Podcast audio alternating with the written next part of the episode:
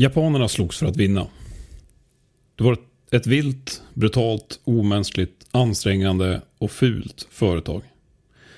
Våra befälhavare visste att om vi skulle vinna och överleva så måste vi bli realistiskt övade för det, oavsett om vi gillade det eller inte. Under efterkrigstiden utsattes marinkåren för en hel del kritik från välmenande personer som inte förstod magnituden av stress och skräck som strid kan vara. Kritik som jag anser var obefogad. Tekniken som utvecklade gevärspipan, kulsprutan och spränggranaterna har förvandlat kriget till en utdragen omänsklig slakt. Soldaterna måste tränas realistiskt om de ska överleva det utan att krossas mentalt och fysiskt.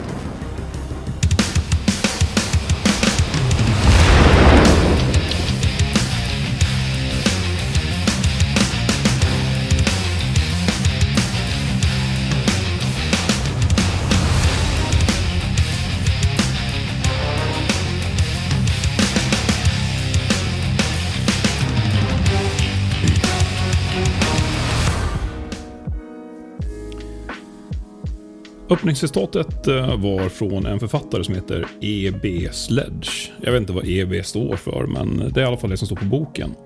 Och boken heter With the Old Breed at Peleliu and Okinawa och handlar om marinkårens eh, krigföring där under andra världskriget, eller fel, Koreakriget.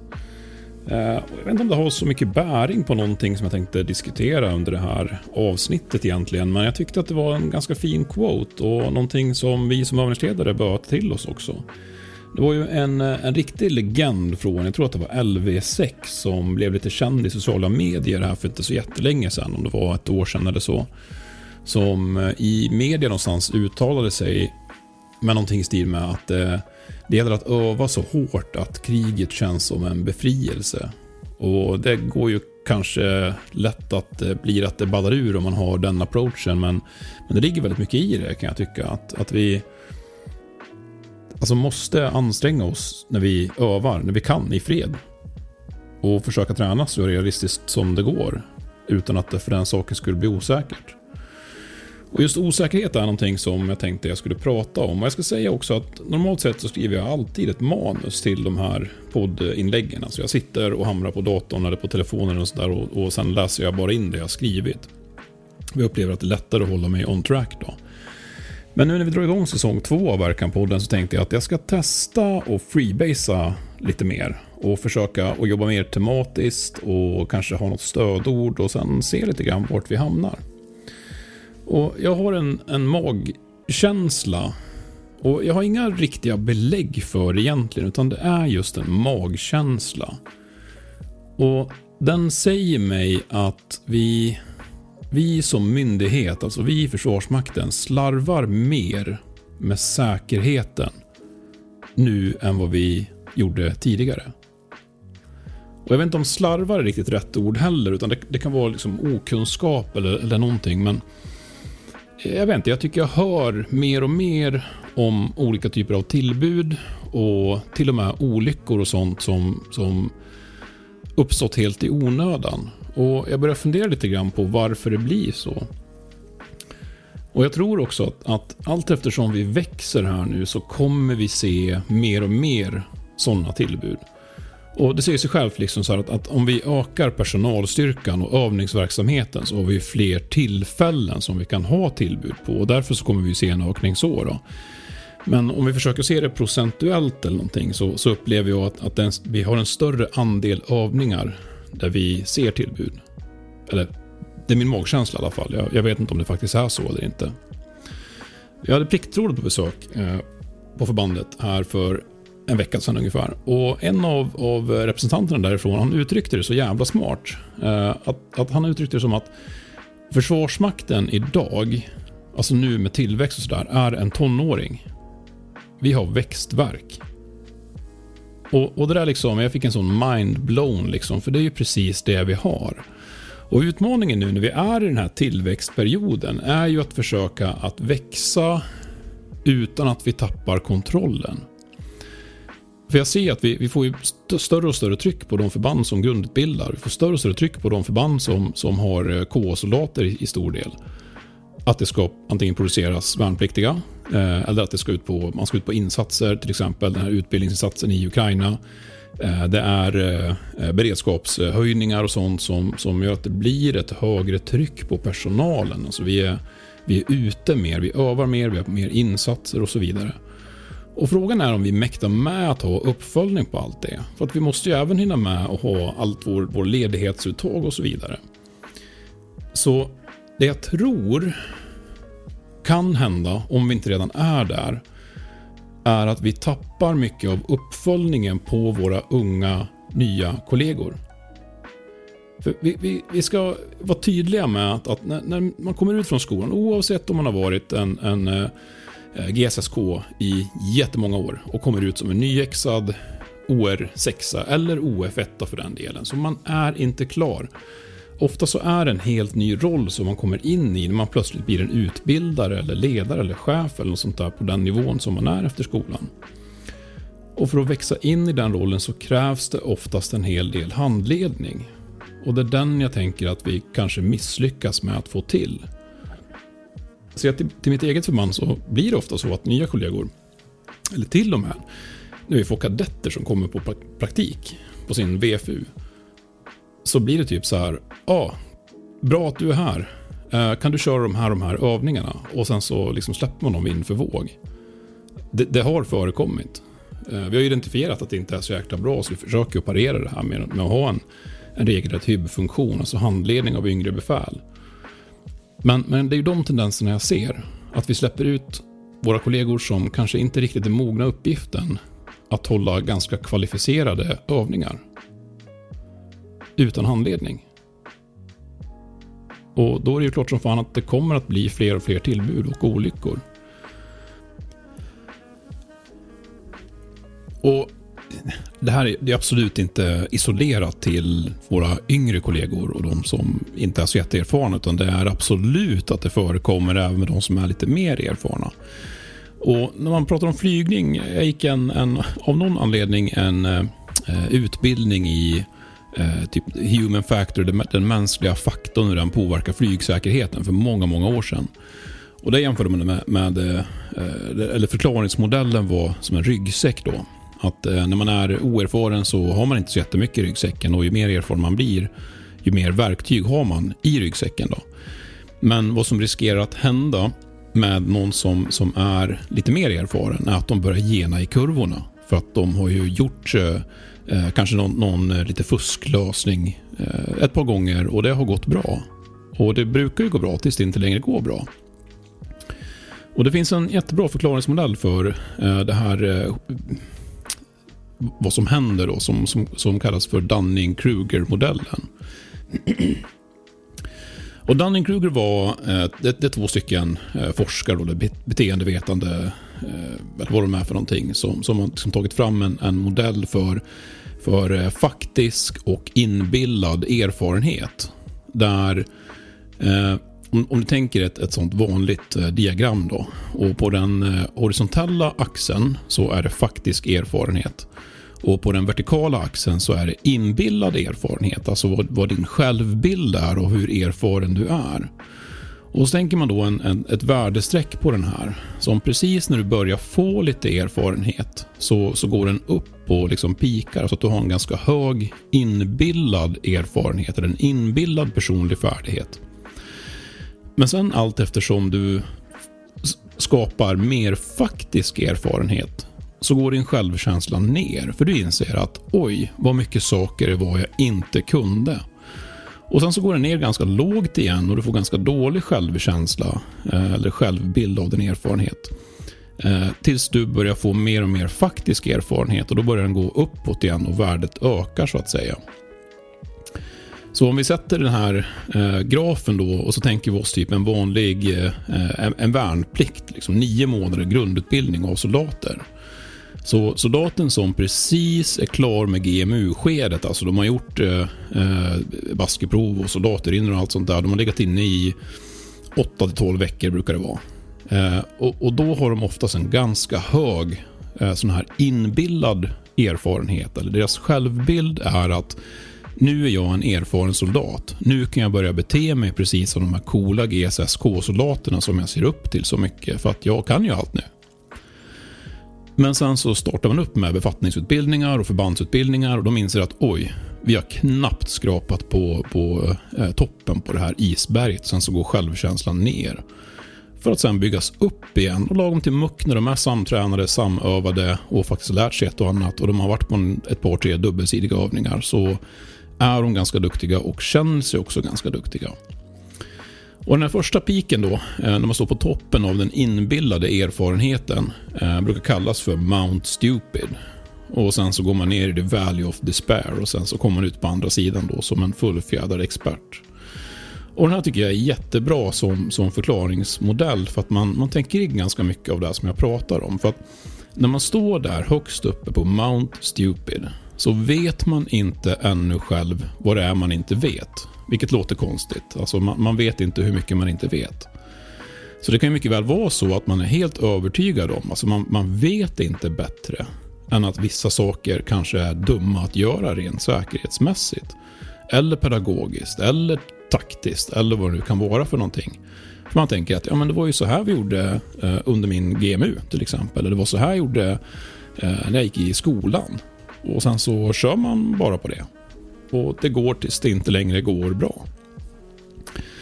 Och därför så är det så jäkla viktigt att vi är med och handleder både våra yngre kollegor, men också att vi kanske, vi som är lite mer erfarna, fan gå in till någon kollega liksom och be dem titta igenom din övningsplan eller bara bolla lite idéer eller något sånt där. Och få en liten, en, som en reality check på dig själv att tänker jag rätt här nu? Kan jag göra så här? Och för all del, var inte rädd för att faktiskt öppna Säker någon gång ibland. Eller Markstridshandböckerna, eller eh, skjutreglementet, eller vad det kan vara för någonting. Faktiskt läs på lite grann.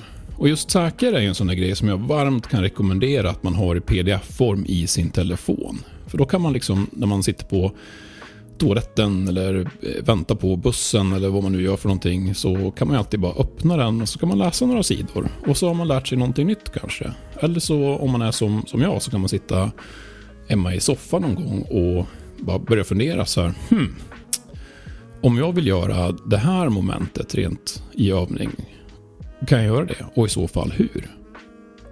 Jag tror att det är, det är en väg framåt för att bli bättre på det här. Men framförallt det här med uppföljning och att vi måste hjälpa varandra och be om hjälp.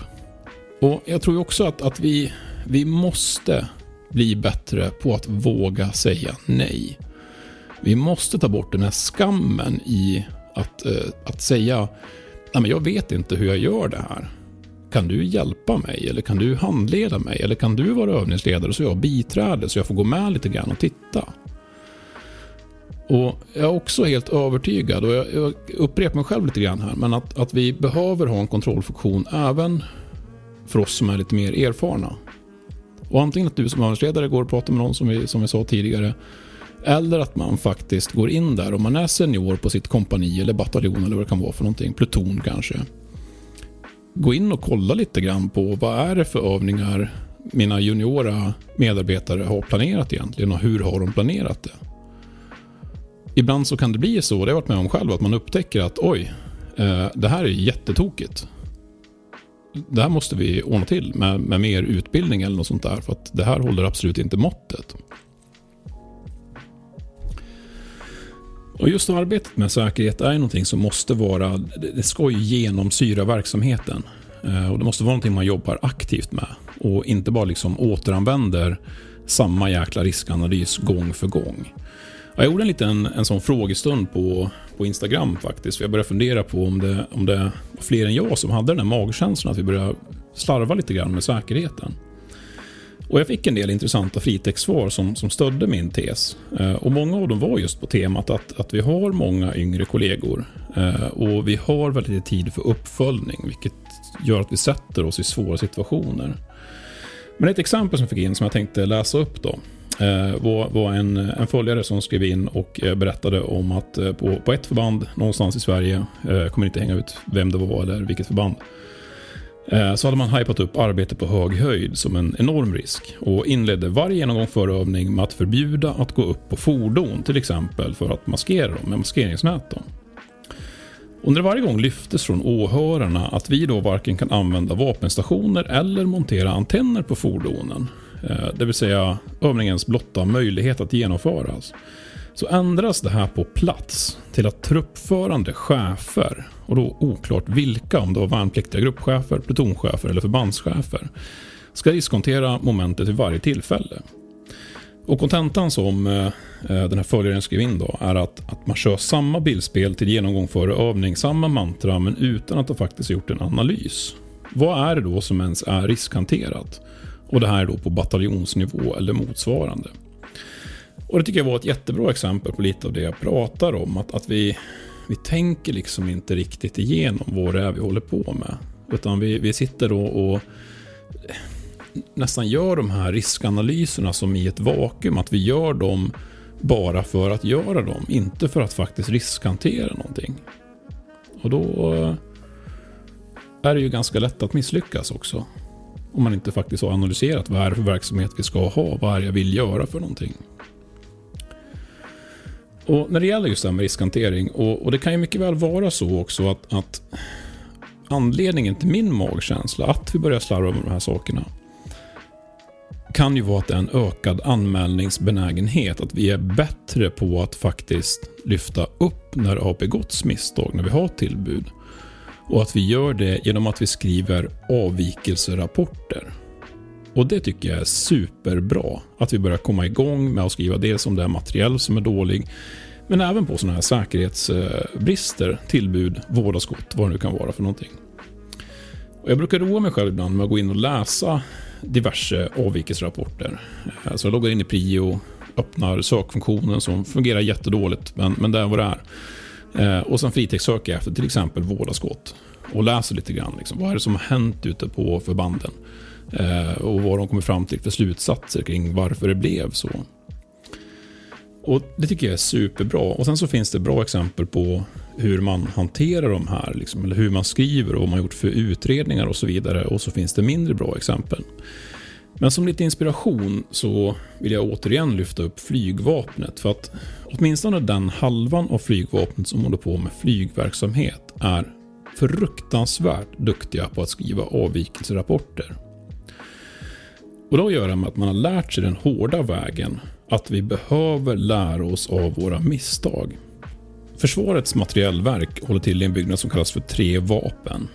Och Tre vapen i Stockholm, där finns också flygvapnets minnesrum, eller vad man ska säga. Minneslund, minnesrum. Ja.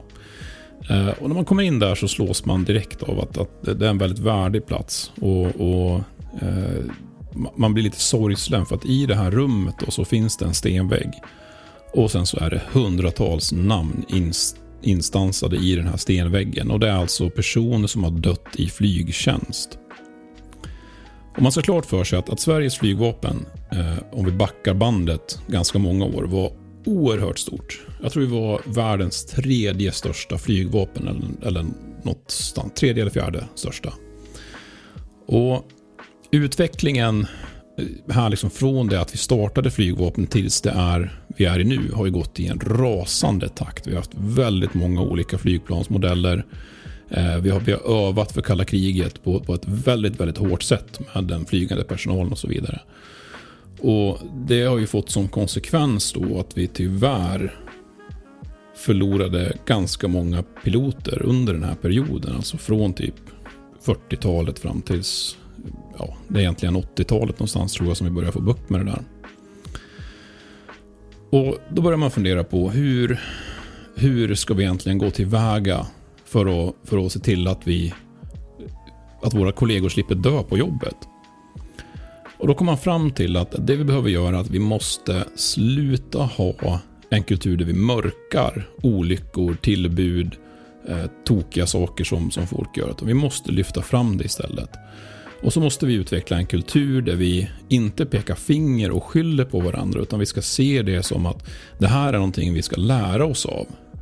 Om, om en, flygare eller flygledare eh, eller någon som i övrigt kommer i kontakt med de här flygmaskinerna då inser att oj, när jag gjorde det här så hände det här. Det är bäst att jag delar med mig av den informationen till mina medarbetare. Så kommer det också leda till att vi får större säkerhet. Vi kan hela tiden lära oss av varandras misstag. Och det är ju fullt rimligt.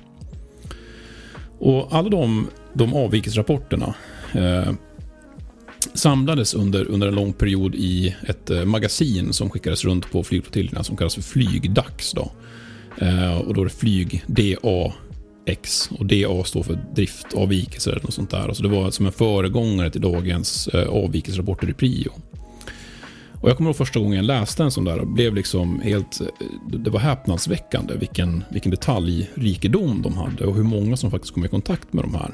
Och hur de liksom resonerade i de här texterna eh, kring varför det blev som det blev och hur man kan undvika det. Och den tidningen har upphört att existera för nu har vi ledningsstödsystem Prio och där har vi ju avvikelsehantering. Så nu har man flyttat även den flygande verksamhetens avvikelserapporter till Prio. Och det här är toppen för det innebär att vem som helst kan gå in och läsa dem. Eller ja, vem som helst som har tillgång till Prio i alla fall. Då. Och det kan jag varmt rekommendera att ni gör. Och, och det enklaste sättet är egentligen är att ni eh, går in i avvikelsehanteringen i Prio. Eh, letar upp den här sökfunktionen då. Och sen så söker ni på alla avvikelser från ett visst år G. Och så väljer ni en valfri flygflottilj, till exempel F sexton. Och då kommer ni få fram alla avvikelserapporter som har skrivits på den organisationsenheten. Och sen så kommer man kunna läsa till då vilka som berör den flygande verksamheten. Och de här till del är ganska svårlästa för att det är, det är ett väldigt, väldigt speciellt språk de pratar. Det är extremt många och obskyra förkortningar och, och grejer och sånt där. Så det Det är inte säkert att man förstår vad de menar, men det man ska ta med sig är hur många som faktiskt är inne och petar i de här avvikelserapporterna. För då kan det vara till exempel att, att en flygförare, alltså en pilot då, eh, har skrivit eh, om, om något tillbud. Eh, till exempel att de bröt klareringen, det vill säga att de eh, flög för högt eller för lågt eh, utanför något, något eh, luftrum som eh, de skulle öva i då. Och då brukar piloten skriva då att ja, det blev så här på grund av de här, de här anledningarna. Och sen så skickar piloten in det här. Och sen så kommer nästa person i kedjan. Och det kan vara till exempel flygstridsledaren och ger sin vy på det hela, vad som hände. Och sen så växer det där med, med typ luftbevakning, med eh, divisionschefer, med teknisk personal och så vidare. Så att det, det är inte ovanligt att i en enkel avvikelserapport så är det fyra till, till fem personer eller fler som är inne och ger sin syn på varför det blev som det blev och hur man kan undvika det. Och ingenstans i det här så brukar de skylla på varandra heller, utan det är hela tiden no blame och det handlar bara om att vi ska lära oss så att vi inte behöver ha den här olyckan igen. Och vi som är markgående, eh, både i flygvapnet eh, och i resten av Försvarsmakten, vi, vi har en bit kvar innan vi är på den nivån, även om vi börjar närma oss lite granna. Men jag tror att om vi har eh, den flygande verksamhetens inställning till och liksom modus för hur vi hanterar avvikelser, så kommer vi ha jättemycket gratis i att bli bättre som organisation på att hantera olika typer av risker.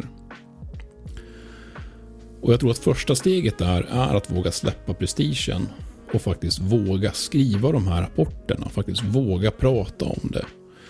Och är du arbetsledare, chef med personalansvar eller bara en kollega och sånt där, så, så liksom verkligen tänk till på ja men okej, vi ska inte bara bestämma oss för att ja, men den här personen som stod för det tillbudet är dum i huvudet, utan utred varför blev det så här och se det som någon slags lärmoment här då, att hur ska vi kunna undvika de här sakerna i fortsättningen. Och för att loopa tillbaka till den här Dunning-Kruger-modellen och det här med no blame culture, vi har jobbat ganska länge med grundutbildning och det, tror eller ej, men det förekommer att jag eller mina kollegor kategoriskt dömer ut värnpliktig personal.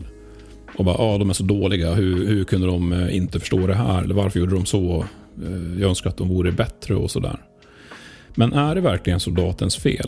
För soldaten står ju någonstans i början på den här Dunning-Kruger-modellen och tror att de kan saker, men de vet inte hur mycket de inte vet. Så om vi har en soldat under grundutbildning som misslyckas, så är mitt konkreta tips att börja med att, att den personen eller de personerna som har utbildat den här soldaten rannsaka sig själva och fundera på, men hur bra har jag egentligen utbildat dem?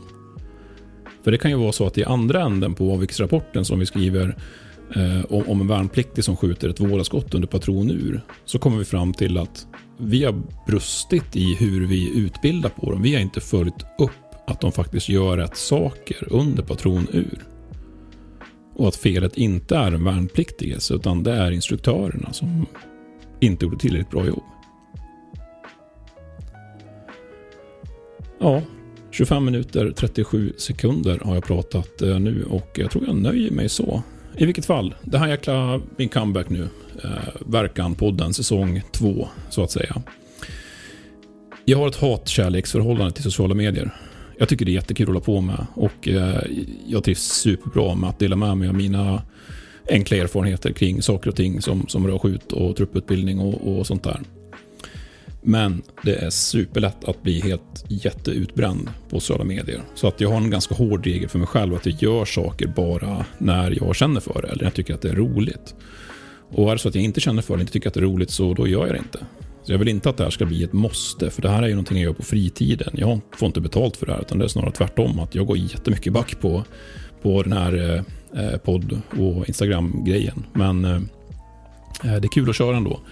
I vilket fall så, så har jag en del ganska bra, tror jag, idéer för poddavsnitt och lite mer eh, videoinlägg på, på själva Instagram-kontot sen med utbildning, för att det finns fortfarande ett utbildningsbehov.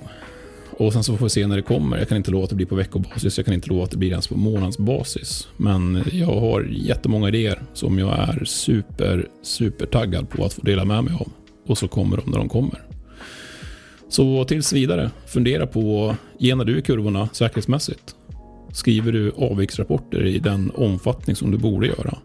Och följer du upp dina kollegor, både juniora och seniora, på det sätt som du borde göra? Så hörs vi när vi hörs. Ha det fint. Hoj.